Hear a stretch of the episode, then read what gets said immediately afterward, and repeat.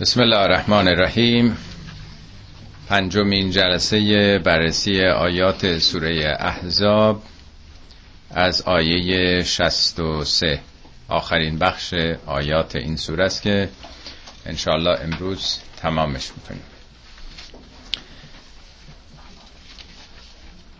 آیه اولش درباره ساعت قیامت که قبلا در آیه 57 اشاره شده بود و کسانی که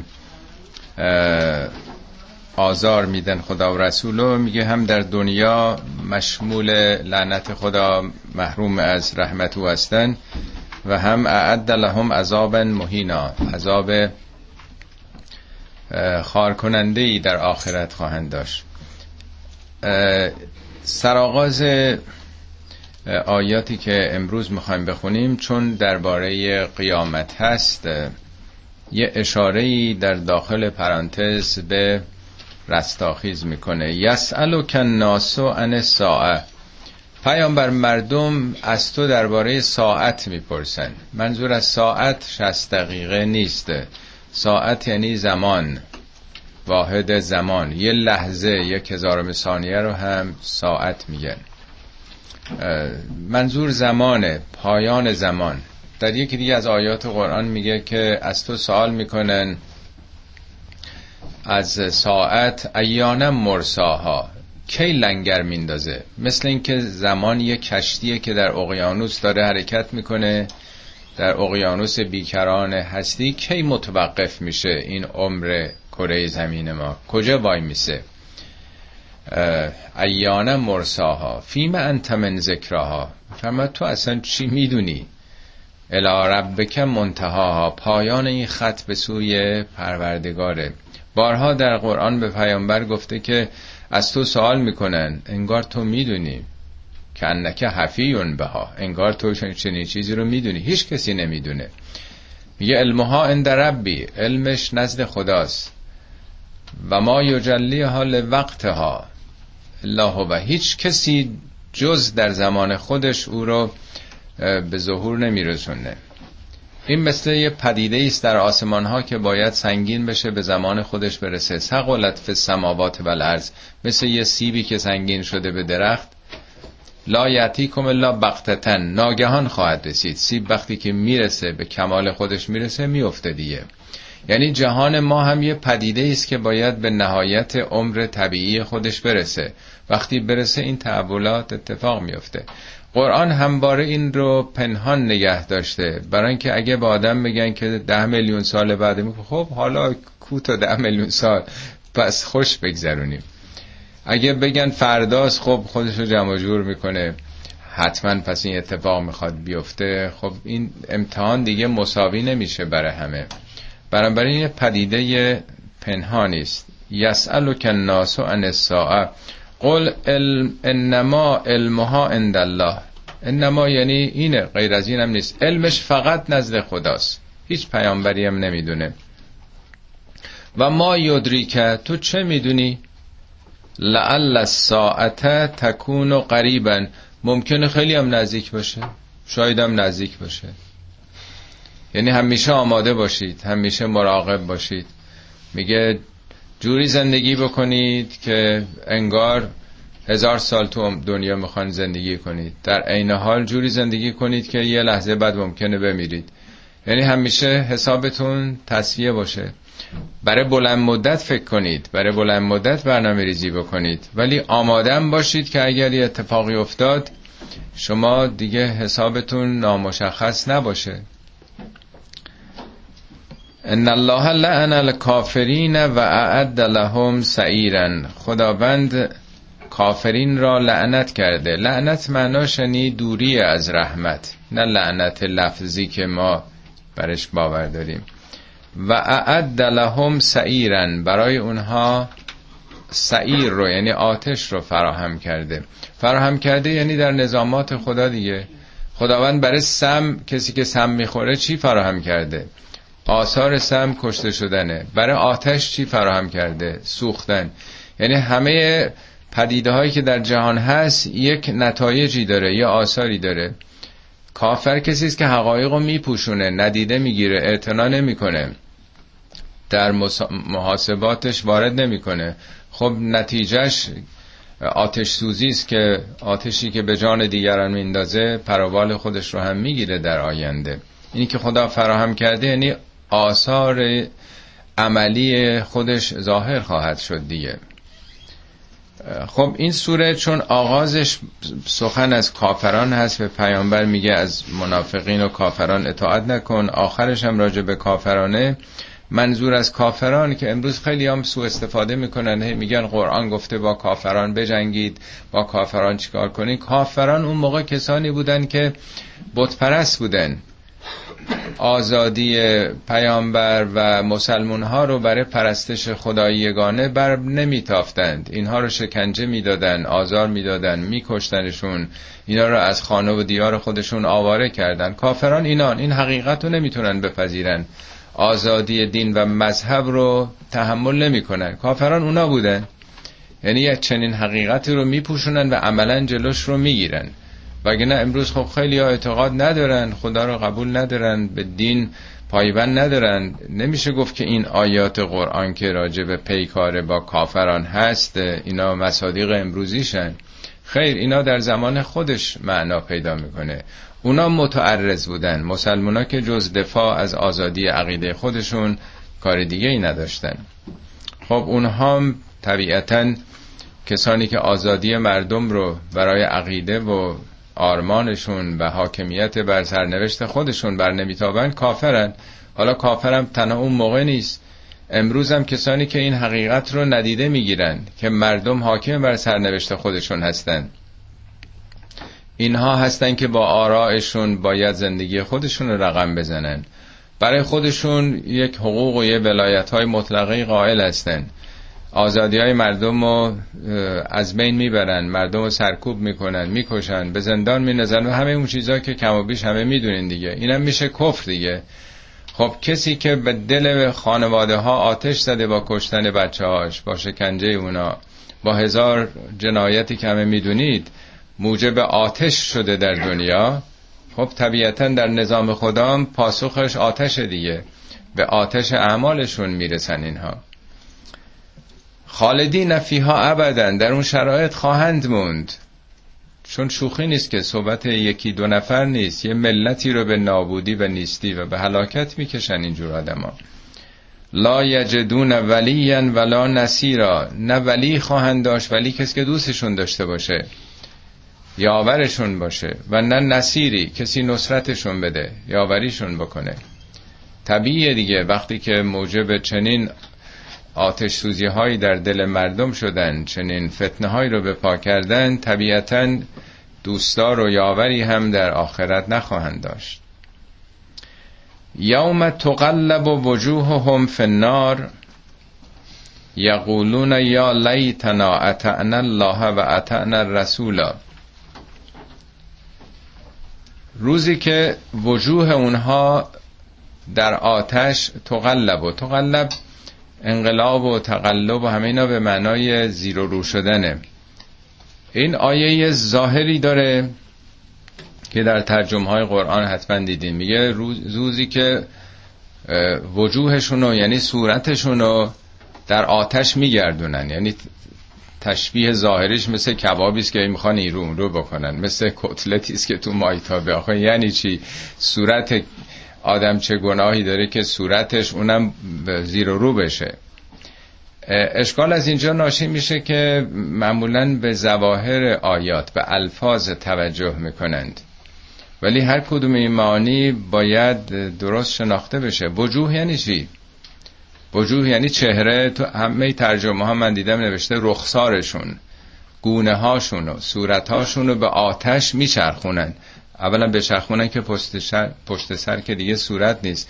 و بعد چه گناهی کرده صورت؟ چه فرقی داره با دست و پای آدم در گناه؟ وجوه یعنی اون چیزی که آدم بهش رو می‌کنه.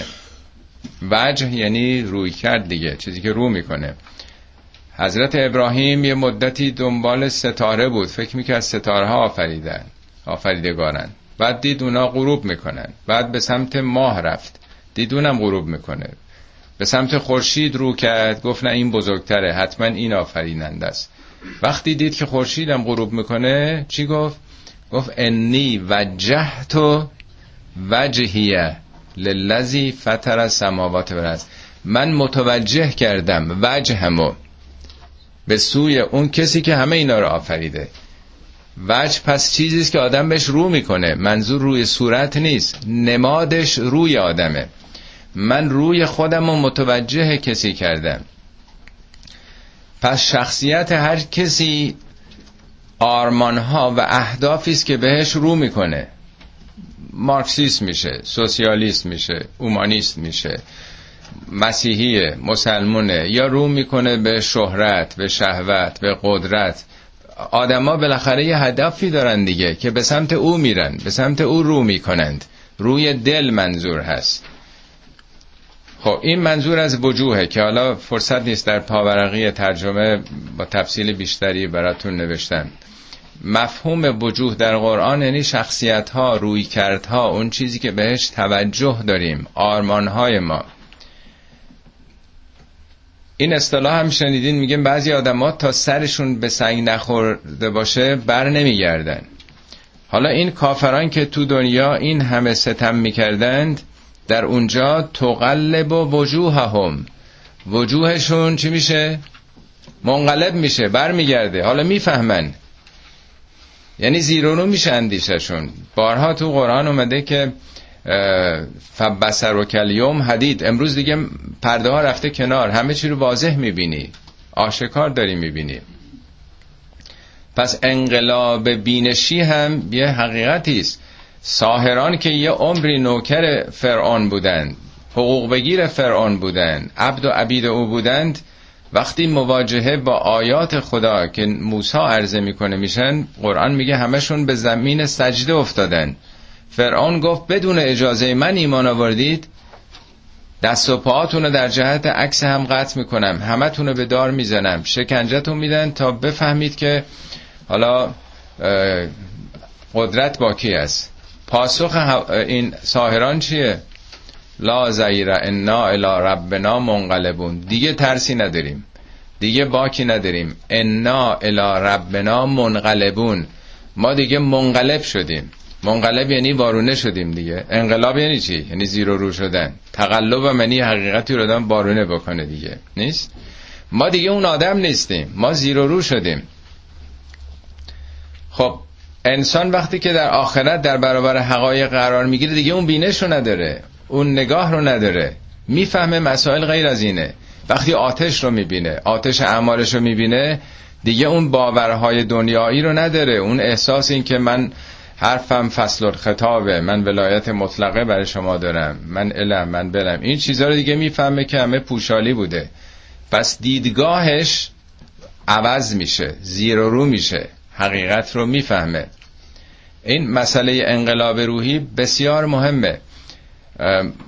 در بین همه موجودات جهان فقط انسانه که انقلاب روحی پیدا می‌کنه. همه موجودات به فرمان قرائز جنها دارن عمل می‌کنن. انقلابی پیدا نمی‌کنن. هیچ سگی هیچ گربه هیچ گرگی تحول پیدا نمی‌کنن. اینا مطابق غریزه عمل می‌کنن. ولی انسانه که از به اضافه بینهایت تا منهای بینهایت از این بر تا اون بر میره. یک کسی مثل هور میشه افسر ابن زیاده تا دیروز در خدمت لشکر کفر انقلاب روحی پیدا می‌کنه میپیونده به سپاه امام حسین شهید میشه خودش و پسرش. ببینید چطور انسان زیر رو میشه. یا یه کسی مثل ابن سعد پسر سعد ابن عبی وقاس اولین کسی است که در رکاب پیامبر جنگیده تیر انداخته. خوشنام شخصیت معروف روحانی معروف تون زمانه. ابن زیاد مخصوصا او رو مقابل امام حسین قرار داد که اگر بگن این امام حسین نوی پیامبره بگه اینم پسر ابن سعده. ولی او به خاطر حکومت ری حکومت ایران حاضر شد بکشه امام حسین و یارانش اون بدنها رو هم لگتکو به اسفا بکنه. ببینین انسان چقدر منقلب میشه. از کجا به کجا میره. یکی هور میشه یکی ابن سعد میشه. تاریخ پر از این نمونه هاست. امام حسین در دعای عرفه میفرماید که خدایا تو که به دل این ساهران که یک عمر نون فرعون رو میخوردن نوکری او رو می‌کردن آنچنان انقلابی بخشیدی که متحول شدن و جانشون رو عطا کردن خدایا دلهای ما رو هم منقلب بکن ما رو هم زیر و رو بکن. و بی جهت نیست که در دعای تحویل سال نو میگیم یا مقلب القلوب و الابصار. همه این تحولات همه این انقلابات در نظام خداست در قوانین نیست که او قرار داده. بنابراین این قلب ما که از همون ریشه گرفته قلب یعنی یه دستگاه و یک فرماندهی در درونمون که قابلیت چنج تغییر و تحول رو به بهترین حالت داره و ممکنه که سقوط بکنیم به بدترین حالت. حالا میگه اینا که یه عمر این قلبشون در جهت منفی بود دیدگاهشون دیدگاه های دنیایی بود یوم تقلب و وجوههم فی النار. وقتی که با آتش مواجه, مواجه میشن وجوهشون یعنی دیدگاهشون شخصیتشون زیر و رو میشه. می‌فهمن که چقدر اشتباه کردن. اونجاست که اون وقت میگن یا لیتنا اتعنا الله و اتعنا الرسولا ای کاش ای کاش ما به جایی که دنبال این قدرتمندان سلاطین تاغوت ها می افتادیم از خدا و رسولی اطاعت می کردیم حالا زمان پیامبر ما از قرآن و از رسولش زمان حضرت عیسی زمان حضرت موسی به تناسب زمان خودشون در واقع. یعنی ای کاش ما پیرو کتاب و سنت بودیم. ما امروز مسلمان میگیم دو تا کفه دیگه. یکی کتاب خدا یکی عمل کرده اون معلمی که این کتاب رو برای ما آورد و با عمل خودش که مدل و الگو بود به ما نشون داد که معنای این آیات چگونه است. این تأسف و این تأثیر رو یه عده‌ای وقتی که روشن میشه دیدشون منقلب میشن ابراز می‌کنن. و قالو ربنا انا اتعنا سادتنا و کبراءنا فاذلون السبیلا. این واقعا این آیه بهترین درس برای امروز پرستندگان این قدرتمندانه. خیلی تعجب می‌کنن که خدایا ما دیگه چرا قالو ربنا میگن پروردگارا انا اتعنا سادتنا و کبراءنا ما اطاعت کردیم از ساداتمون از بزرگانمون. ما مقلد بودیم دیگه. ما که مجتهد نبودیم. ما مستضعف بودیم. خب بالاخره یه آدمایی بودن. حالا خاخام بوده کشیش بوده ملا بوده. اینا بزرگان ما بودن. سادات نه به معنای سیدی که ما میگیم. سادات اصولا یعنی بزرگ معنوی جامعه. کسی که دوستش دارن حضرت این عنوان درباره حضرت زکریا در قرآن به کار رفته. میگه سیدن او سیدی بود و حسورن و نبیین من الصالحین. مراقب خودش بود در حصار تقوایی بود. یا مثلا حتی در گذشته به بزرگ خانواده خاندانم سید می‌گفتن. میگه وقتی که زلیخا دنبال یوسف میدوید ناگهان در باز شد و الفیا سید حالد الباب ناگهان سیدشو دم دردید سیدشو یعنی اون بزرگ خانواده فرعون حالا هرچی بوده. بنابراین سید یعنی همون بزرگانی که مورد علاقه و احترام هستند. کبرا هم یعنی بزرگان کشوری و لشکری دیگه. یعنی ما تابع این مراجع دینیمون بودیم و تابع فرمانی که حکومت می‌داد دیگه. میگه الناسو علا دین ملوک هم دیگه. مردم به دین حکومتن. قدرت تبلیغات هرچی آقا بفرمه ما دنبال اینا بودیم. آخه ما که کسی نبودیم چیزی نبودیم. فازلون السبیلا اونا ما رو گمراه کردند. ربنا آتهم زعفین من العذاب. خدای لاغل اینا رو دو برابر عذاب کن. دو برابر یعنی خودشون گمراه بودن و هم ما رو گمراه کردن. ولعنهم لعنا کبیرا. خدای اونا رو لعنت کبیری بکن. لعنت یعنی دوری از رحمت. من نمی‌دونم شما چقدر شنیدین این استدلالو که ما که مسئول نیستیم ما مقلدیم. مسئولیتش با اونا. ما مطابق کتاب رساله عمل می‌کنیم. ما مقلد مقلدها هستیم اونایی که به حال این قلاده رو به گردن ما انداختن. مسئولیتش با خود اونا. ما که این درس رو نخوندیم نمی‌دونیم. ولی قرآن صریحا میگه لا تقف ما لیس لک بهی علم. چیزی که علم نداری هرگز نرو دنبالش. پیروی نکن. برای اینکه ابزار شناختی که به تو دادم همه اینا پاسخگوند ان السمع والبصر والفؤاد هم گوشت که باید بشنوی هم چشمت که باید بخونی و هم فعادت عقلت که خودت باید تعقل بکنی. اینا مسئولن پیش خدا. یعنی سوال میشن. یعنی از نظر قرآن قطعیه که این پاسخ مسبوع نیست این پاسخ شنیده نمیشه قابل قبول نیست که یه کسی بگه من آمی بودم من جاهل بودم من که سواد نداشتم من دنبال خط آقا بودم دیگه. مرجع شیعیان مرجع تقلید مرجع محلمون اینا هیچ کدوم قابل شنیدن نیست مسموع نیست. از حالا تو قرآن آورده که خیالتون جمع باشه. فردا این پاسخ به ارزنی هم نمیارزه. هیچ تأثیری نداره.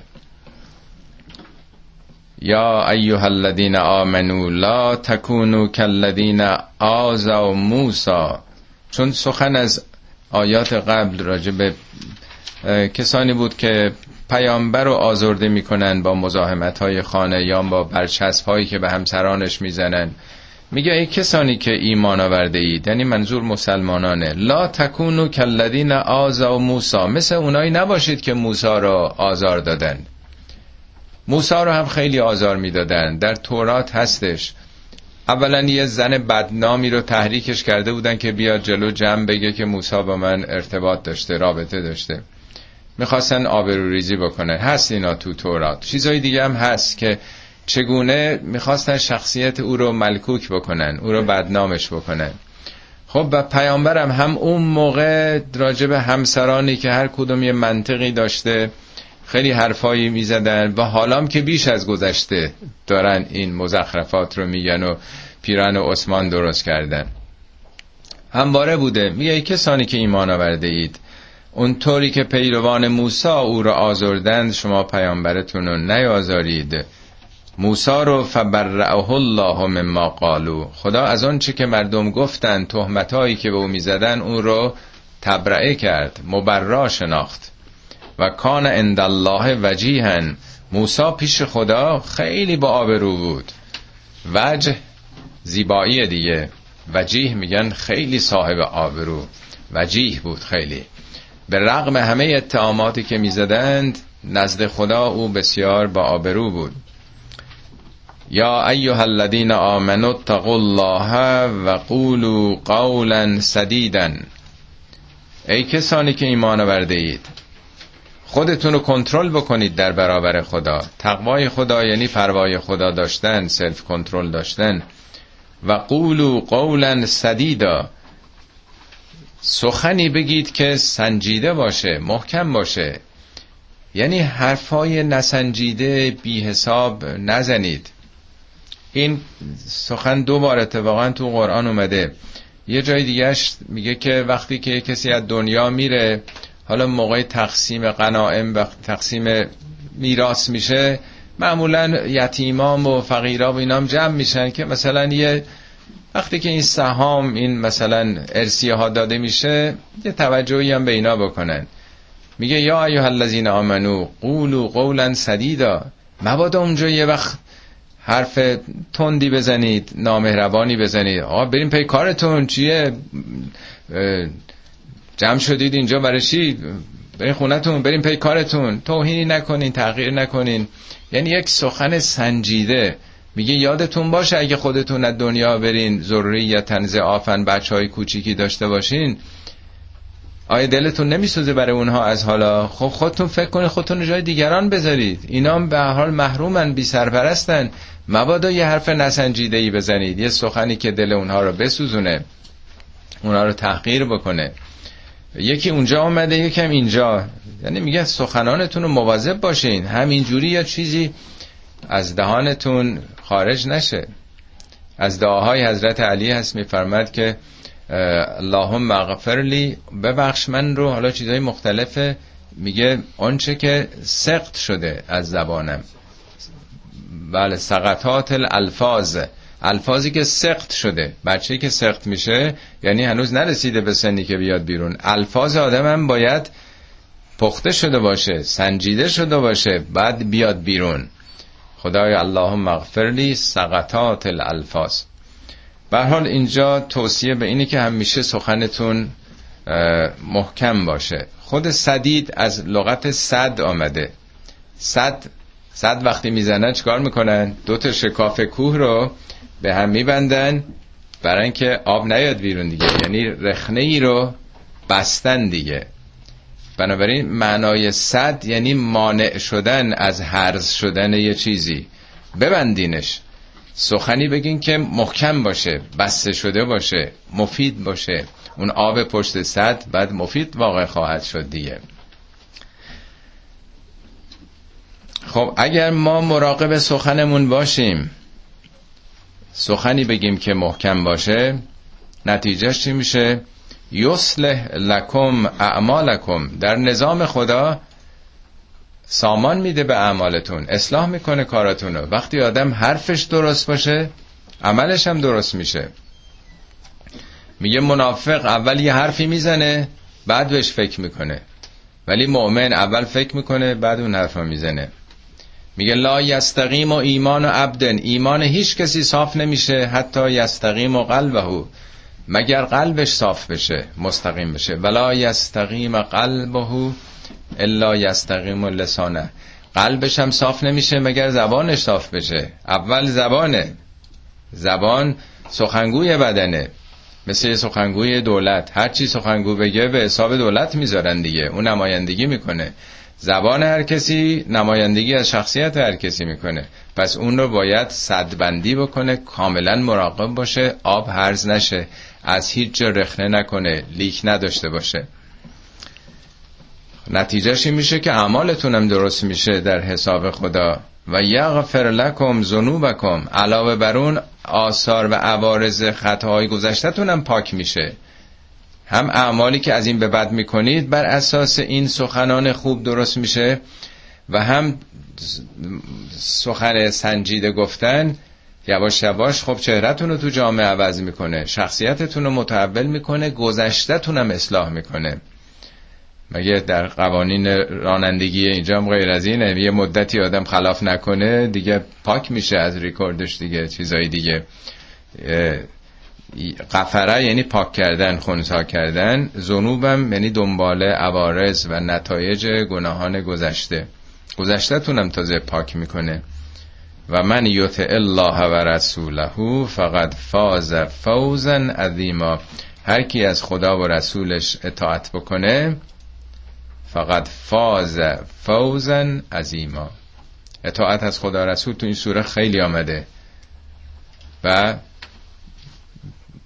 مخالفت با خدا و رسول. فکر نمی کنم هیچ سوره ای مثل این تاکید روی این موضوع شده باشه.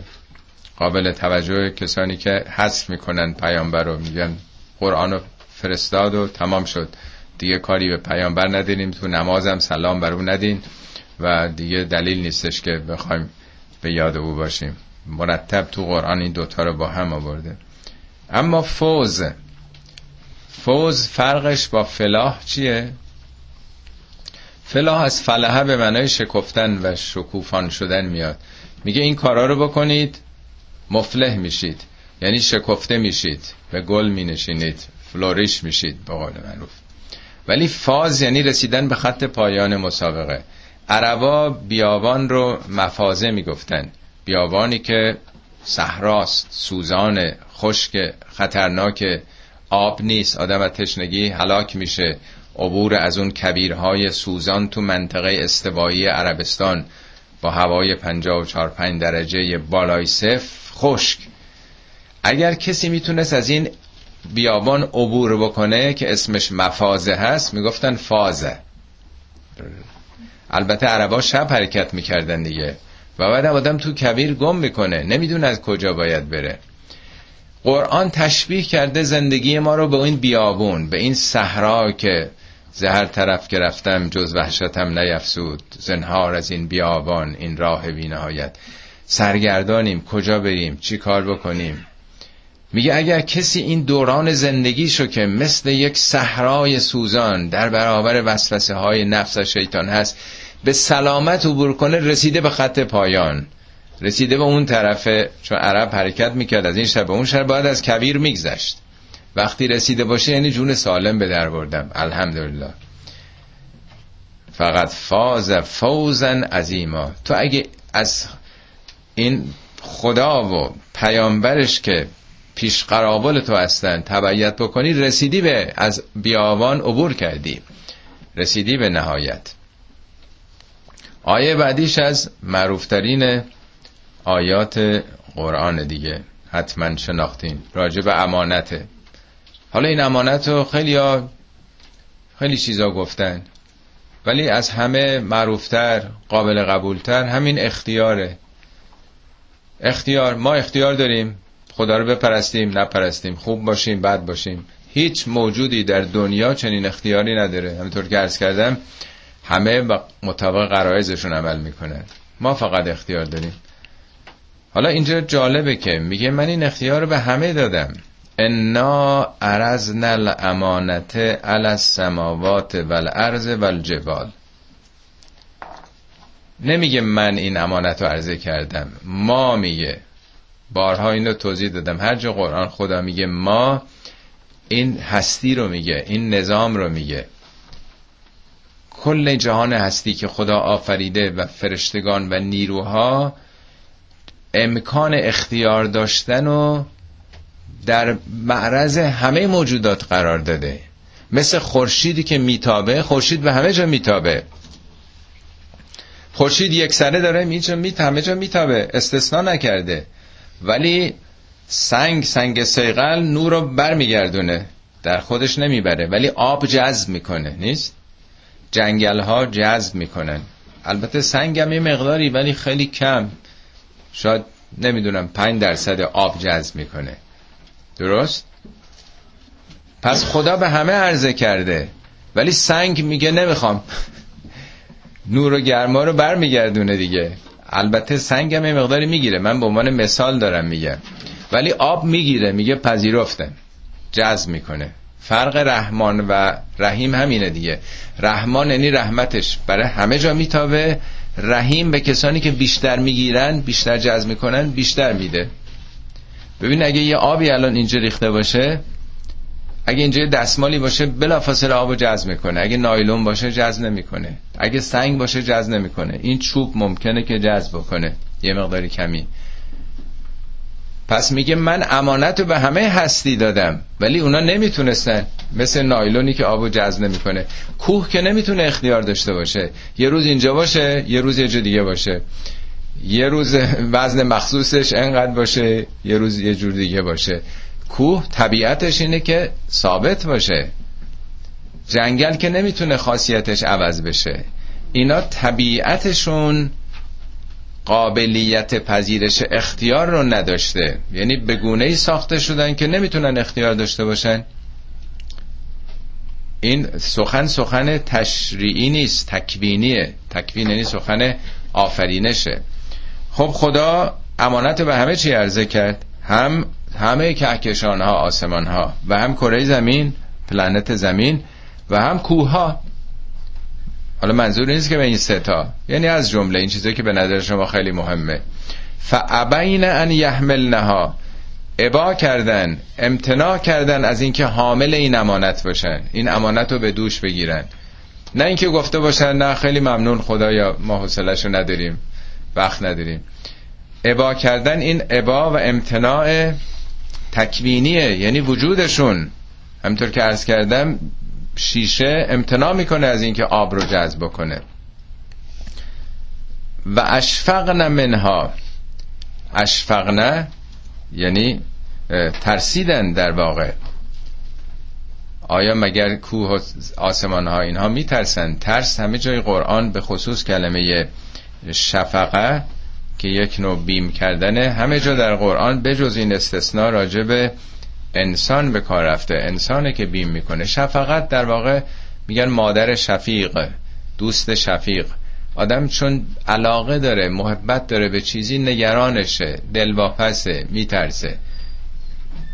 این تنها مورد من فکر کردم چرا این نسبت رو به کوه داده. به یاد این شعر معروف مولوی افتادم که میگه گر تو را از غیب چشمی باز شد یعنی اگه چشمت یه ذره به مسائل غیب باز شد با تو ذرات جهان همراز شد. خودت هم همراز میشی با ذرات جهان. نطخ خاک و نطخ آب و نطخ گل هست محسوس حواس اهل دل. میگه خاک حرف می‌زنه با تو. آبم حرف می‌زنه. گلم که بشن ترکیبم بشن حرف می‌زنه کیا می‌فهمن؟ هست محسوس حواس اهل دل. جمله ذرات در عالم نهان با تو می‌گویند روزان و شبان. همه ذرات جهان. چی میگن؟ میگه با تو در نهان خودشون دارن حرف می‌زنن. ما سمیعیم و بسیریم و خوشیم. با شما نامهرمان ما خاموشیم. تو نامحرمی. حرف ما رو سخن ما رو نمیشنوی. از جمادی سوی جان جان جان روید. شما به حالت انسان درایید در واقع. قلقل اجزای عالم بشنوید. خیلی سرصداست تو جهان. قلقل است. به سوی جان جانان برید. خدا توجه کنید به معنویات. اون وقت قلقل تمام اجزای جهان رو میشنوید. فاش تسبیح جمادات آیدت. فاش آشکار تسبیح همه جمادات رو میشنوید. وسوسه تعبیل ها بزدایدت دیگه این وسوسه ها از دلت میره. آیه قرآن هم همینه. میگه تمام موجودات جهان دارن خدا رو تسبیح می‌کنن. ولکن لا تفقهون تسبیحهم. شما تسبیح اینا رو نمی‌فهمید. پس میگه اجزای جهانم اگر ما یه شعور مرموزی برای اونها قائل باشیم. واقعیت اینه شما یه سنگم زیر میکروسکوپ بذارید می‌بینین داره حرکت می‌کنه. جهان یک نهاد ناآرامیه الکترون و پروتون و همه اینا در یه عالمی ما شعورشون رو نمی‌فهمیم. ولی به حال در درونشون در ذاتشون پذیرایی نمانت نمیشن و حمله الانسانو انه کان ظلوما جهولا. انسان ولی پذیرفت. پذیرفت برای اینکه در این سلسله تکامل رشد موجودات زنده حالا انسان به مرحله ای رسیده که قلبش مغزش هرچی بگیم قابلیت اینو پیدا کرده که حالا من می‌تونم خودمم یه کارایی بکنم.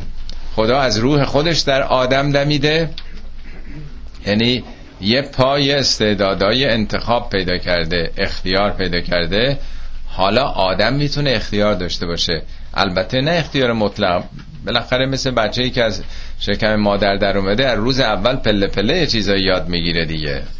آدم اولیه حضرت آدمی هم آدم آدم اولیه قرآن میگه لم نجد له ازمن ما اراده ای در اون نیافتیم. گفتیم همه جا برو همه کار بکن همه چی بخور. فقط یه شجره رو اونم نتونست. اونم شیطان فریبش داد. یعنی پله پله آدم آمده جلو. خلاص این آیه خیلی معروفه که انسان این رو پذیرفت. انه کان ظلوما جهولا. کانه رو بعضیا به معنای مازی گرفتن میگن عجب آدم احمقی بود. چیزی رو که آسمان ها و زمین نپذیرفتن او پذیرفت. ولی کانه یه فعل منسلخ از زمانه. یعنی آدم که یه همچین استعدادی داره چرا قدر خودشو نمی‌دونه که از همه کهکشان ها آسمان ها و زمین از همه کوه ها برتر این دارای یک استعدادی شده که هیچ موجودی نداره. اینو خیلی قشنگ حافظ در اون شعر معروف گفته دوش دوش وقت سهر از قصه نجاتم دادند. نه دوش دیدم که ملائک در میخانه زدند. در واقع اشاره می‌کنه به اون داستان گزینش آدم. دوش دیدم که ملائک در میخانه زدند گل آدم بسرشتند و به پیمانه زدند. ساکنان حرم ستر افاف ملکوت اونایی که یعنی فرشتگان که ساکنان اون افت و ملکوت و اینا هستند با من راهنشین باده مستانه زدند. یعنی یه مرتبه فرشتگان با من همراه شدند. با هم دوست شدیم. من در کنار این انرژی ها و نیروهای جهان قرار گرفتم. شکر ایزد که میان من و او صلح افتاد قدسیان رقص کنان ساغر شکرانه زدند. خیلی قشنگ و لطیف اینا رو بیان کرده. جنگ هفتاد و دو ملت همه را عذر بنه چون ندیدند حقیقت. ره افسانه زدن. این اختلاف ها رو بل کن. تو این حقیقت رو دریافته باشی انقدر دیگه تد تاثیر این جنگ هفتاد و دو ملت که هر کدوم سازی می‌زنن قرار نخواهی گرفت. به دنبال اینه که میگه آسمان بار امانت نتوانست کشید. قرعه فال به نام من دیوانه زدند. بشاره به همین آیه است که وقتی آسمان نکشید من دیوانه یعنی همین ظلومن جهول. ما به صد خرمن پندار زره چون نرویم. چون ره آدم خاکی به یکی دانه زدند. آتشان نیست که بر شعله او خندت شم یعنی میگه تو زندگی باید از اعمال نور به وجود بیاد. این آتشی نیست که شمم بخنده بهش. شم دیگه حداقل نور دیگه. بخنده که بابا ببین این مثلا اینم ادعای شعله می‌کنه. آتشان نیست که بر شعله او خندت شم آتشان است که در خرمن پروانه زدند. آنچنان عملی بکن نوری ازت بیاد که پرنده ها پروانه ها که در بالا پرواز می‌کنند حیرت بکنن از روشنایی عمل تو. کس چو حافظ نگشود از رخ اندیش نقاب. تا سر زلف عروسان سخن شانه زدند. خیلی قشنگ مثل عالی ترین مثل جلوهی که مثل شانه زدن به سر عروسانه میگه سخن رو اینطور نقاب از این حقیقت به زبان زیبای فارسی برداشته. در هر حال این آیه مهمی است در قرآن که ما حامل چه امانتی هستیم و تا کجاها می‌تونیم پرواز بکنیم و چقدر ظلم می‌کنیم. معنای ظلمم توضیح دادم در پاورق خدمتون. در سوره کهف آمده راجع به دو تا باغ صحبت می‌کنه. میگه که این باغ ها همشون میوه می‌دادن ظلم نمی‌کردند. به نظر من بهترین آیه قرآن که ظلم رو معنا کرده همینه. یعنی درختی که داره مصرف می‌کنه تو طبیعت. آب مصرف می‌کنه. مواد عالی خاک رو می‌گیره نور می‌گیره اکسیژن می‌گیره. وظیفش چیه؟ خب اونم باید میوه بده دیگه. نمیشه همش مصرف کننده باشه. بخوره از طبیعت. میگه درختها میوه می‌دادن زول نمی‌کردن. یعنی ما هم مثل یک شجره یک درختی هستیم. میوه وجودی ما چیه؟ بنابراین کسی اگر این استعداد درونش رو نتونه این بلقوش رو تبدیل به فعلیت بکنه ظهور و بروز بده ظلم کرده دیگه. میوه نداده. جهولم یعنی نادانه قدر خودشو نمی‌دونه. جهل تو قرآن مقابل حلمم هست. یعنی تحت تاثیر قرائز احساسات عواطف عقلانی فکر نمی‌کنه. هرچی غریزه بهش فرمان بده عمل می‌کنه. خب نتیجه این اختیار آزادی که خدا به انسان داده چه خواهد شد؟ در این آیه آخر سه گروه رو معرفی می‌کنه. از این اختیار سه گروه پدید میان. لی یعذب الله المنافقین و المنافقات و المشرکین و المشرکات این لی نتیجه است. نهایت این انتخاب اختیار آزادگی چه خواهد شد؟ اول منافقین میگه مردان و زنان منافق و مردان و زنان مشرک. در واقع میشه گفت دو گروه دو سرنوشت اولیش دو گروه. منافق کسانی بودن که در درونشون همون بتپرستی و کفر و نفاق بوده. ولی برای اینکه بهرهمند از منافع جامعه بشن زیر ماسک ایمان و اسلام آمده بودن. ما لاقل تو روزگار خودمون بعد از انقلاب دیگه به روشنی این رو شناختیم که چطور آدما بر حال برای اینکه بچاپند خیلی هم جانماز آب می‌کشن و از همه بیشتر جلوه دینی به خودشون میدن. اینا منافقن دقیقا. خب آدمایی که اعتقادی ندارن. فقط دین وسیله است دکانی است برای دنیا براشون. اونا گرفتار دردسر میشن. عذاب یعنی مشکلاتی که دامنگیرشون میشه. مشرک هم کسی است که خب خدا رو قبول داره ولی به جای خدا به واسطه ها چسبیده. عملا کاری به خدا نداره. بزرگترین آفت ایمان شرک دیگه. شرک به کلی از بین می‌بره. مثل تاونه مثل آفتی است که به درخت برخورد می‌کنه و درخت رو از بین می‌بره. دیگه محصولی نمیده. چون خدایی که همه جا هست هیچ جا نیست ظاهر باطن ظاهرا یه مقداری درکش مشکله ولی وقتی به یه چیزی چوبی درختی زریحی یه چیزی دست پیدا بکنه فکر کنه همونه با اون می‌تونه رابطه برقرار بکنه دیگه خدا میره کنار دیگه. حالا این داستان مفصلی که بارهام راجبش صحبت کردیم. شرک بر حال همون ردیف نفاق دیگه. اینا گرفتار میشن نتیجهشون رو می‌بینن در انتخاب بدشون در انتخاب ناشایسته و نابایستشون دچار اشتباه شدن. و گروه دوم و یتوب الله علی المؤمنین و المؤمنات. خداوند بر مؤمنین و مؤمنات توبه می‌کنه. توبه خدا معنای توبه یعنی بازگشت. معمولا ما توبه می‌کنیم. ولی توبه به خدا هم نسبت داده شده. ترجمه می‌کنن توبه پذیر خدا. توبه اونها رو میپذیره. ولی چون معنای توبه یعنی بازگشت یعنی مثل اینکه قبلا که اینا خب شناخت نداشتن در این انتخاب. حالا که انتخاب درست کردن خدا بر اونا میتابه. اینا قبلا در پشت ابر بودن پشت پرده بودن. حالا که این هجاب ها ابر رفته کنار حالا در معرض تابش پرتو رحمت خدا قرار می‌گیرن. اینا چون برگشتن از پشت ابر آمدن کنار برگشتن به سوی خدا خب بهرمند میشن.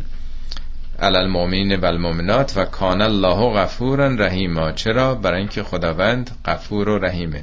در این آیه که از کلیدی ترین آیت قرآنه ملازم میفرماید که مخصوصا هم منافقین رو گفته هم منافقات. هم مشرکین و هم مشرکات. هم مؤمنین هم مؤمنات. می‌خواد بگه که این جبهگیری ها زن و مرد نمی‌شناسه. یه موجوده. انسان با دو جنسیت. دو جندر در واقع دو جنس که بر حسب اینکه چگونه عمل بکنه. قرآن اکثر جاها با یک زمیر زمیری که زبان عربی بوده مذکره هم میشه صحبت می‌کنه. ولی تو همین سوره هم اشاره کردم اگه یادتون نرفته باشه به آیه سی و پنج که ده زمینه رو نشون میده. ان المسلمین و المسلمات مؤمنین مؤمنات قانتین و قانتات صادقین صادقات الی آخر. تو ده زمینه مخصوصا میگه که زن و مرد نداره. همه در این بسترها و زمینه های رشد و کمال دوش به دوش همدیگه هستن ولی زبان عربی قاعدش اینه که دیگه همیشه اینه میشه گفت هر جا بخوان بگن هم بگن خانم ها آقایان خانم ها آقایان. این که دیگه هی حجم یک کتاب زیاد میشه دیگه. در زبان عربی وقتی که میگن با لفظ مذکر شامل مؤنث هم میشه. این بسیاری از زبان ها این چنین هستن.